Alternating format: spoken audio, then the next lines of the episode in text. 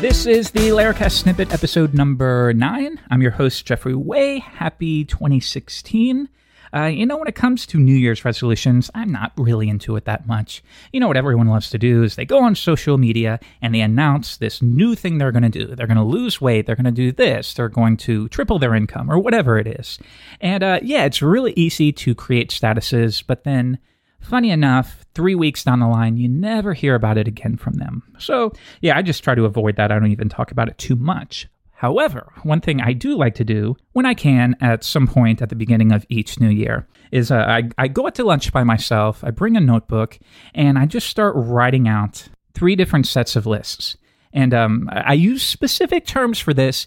Trust me, I know it's kind of cheesy. Don't judge me. I'm fully aware of it. Okay. So I kind of want to kick my own ass when I say this, but uh, just go with me. Okay. So the three terms are prioritize, incentivize, and optimize. Or, in other words, you want to prioritize the things in your life that you love. You want to incentivize the things that uh, maybe you don't love, but you need to do.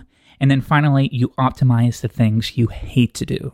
So let's work through these really quickly. Uh, in terms of prioritize. Okay, so you have a notebook, write out the things that happened in 2015 that you really loved. And this isn't, oh, I went to uh, this vacation destination and I left that. No, your day to day, your day to day work life.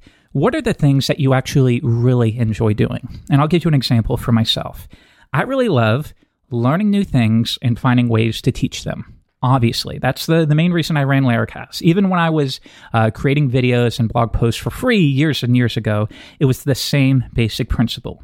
I love learning something new and then finding a way to translate that so a huge group of people can understand it. Uh, another thing I love doing, I love that I don't have a boss. I love that I can go to a coffee shop, put on headphones, and just stare at my laptop and code for hours at a time without interruption. For me, that's almost kind of cathartic, where it doesn't matter what else is going on in your life, you're by yourself, you have headphones on, you've shut out the world, and you can just focus on whatever product or project you're building.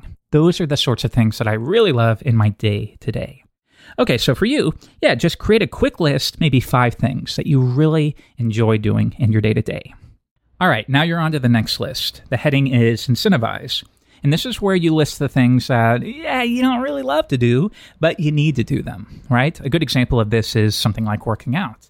I try to work out three to four times a week, but and I definitely feel good after I've done it. But yeah, it's not something I'm, I'm passionate about. It's just something I know I need to do. And trust me, there's so many situations where I can kind of argue my way out of it. A good example for this list is anything you can kind of argue your way out of. So, oh yeah, I have too much work. I can't do that today. So, yeah, working out is a really good example of that. So, what you want to do is you find incentives to do those. And I've heard tons of people talk about this. For example, the Freakonomics podcast. Really, really good podcast. Way better than this one. If you're listening to this and not that, then you should switch the two around, honestly. Um, but in one of their episodes, they talk about this very thing. And they give uh, two ideas. One, you take the thing you need to do but you don't want to do, like working out, and you join that with something you do love. So, uh, as an example, if you really love a TV show, set it up so that you only watch that TV show when you're working out. And that way, in your head, you begin to associate this kind of boring thing, something you have to do, you don't want to do, with, oh, I get to watch my favorite show when I do this. And you limit it so that you're not allowed to watch that unless you're at the gym. Now, a- another approach is you, you provide some kind of backlash. So if you don't work out four days a week, then something bad will happen.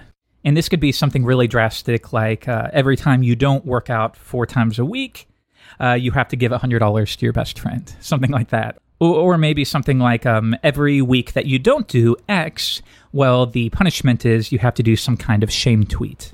The specifics don't really matter, but the basic idea is to find something where you would rather just go ahead and do the task versus what the punishment might be. Okay, so that's the second list. So we are prioritizing for the things we love, we are incentivizing the things we need to do, and then finally, this last one would be uh, optimize the things you hate to do. And really, this is kind of the most important one. So think back on 2015 in your day to day. What were the things that you just always do that you hate doing? And now figure out some kind of way that you could potentially optimize it. For instance, in, in my situation, Uh, just full disclosure, I don't really love answering customer support threads. It's just part of running a business. I don't have a dedicated customer support person. So that ends up being like an hour of my day currently, and I don't enjoy it. This is not me being creative. This is not me being able to learn and teach. It's just answering kind of mundane support requests. So if I were to optimize that, and this is on my list, what steps would I take to optimize that? Well, to some extent, you're always going to have customer support.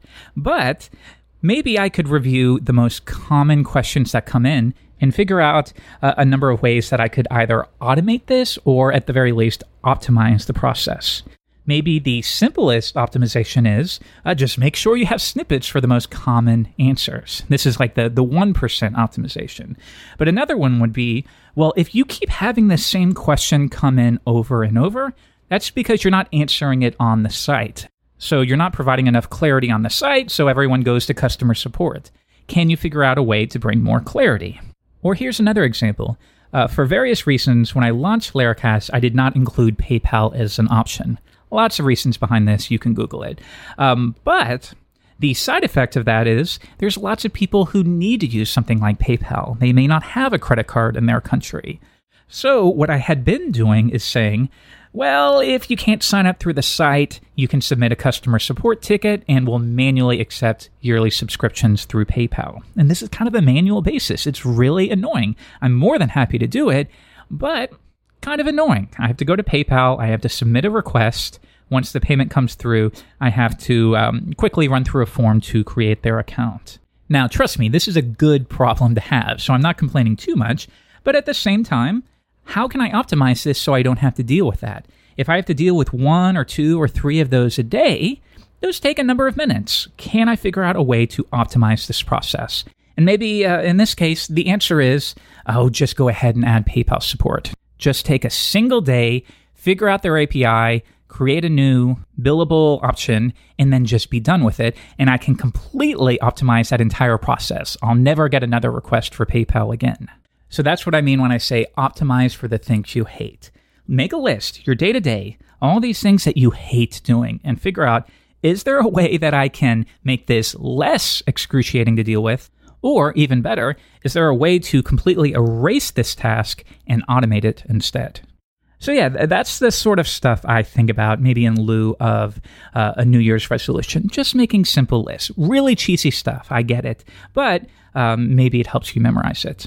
So, once again, we prioritize for the things we love, we incentivize for the things we need to do, and then we optimize for the things we hate to do. And then, yeah, hopefully the end goal is in 2016, you'll do more of what you love and less of what you hate.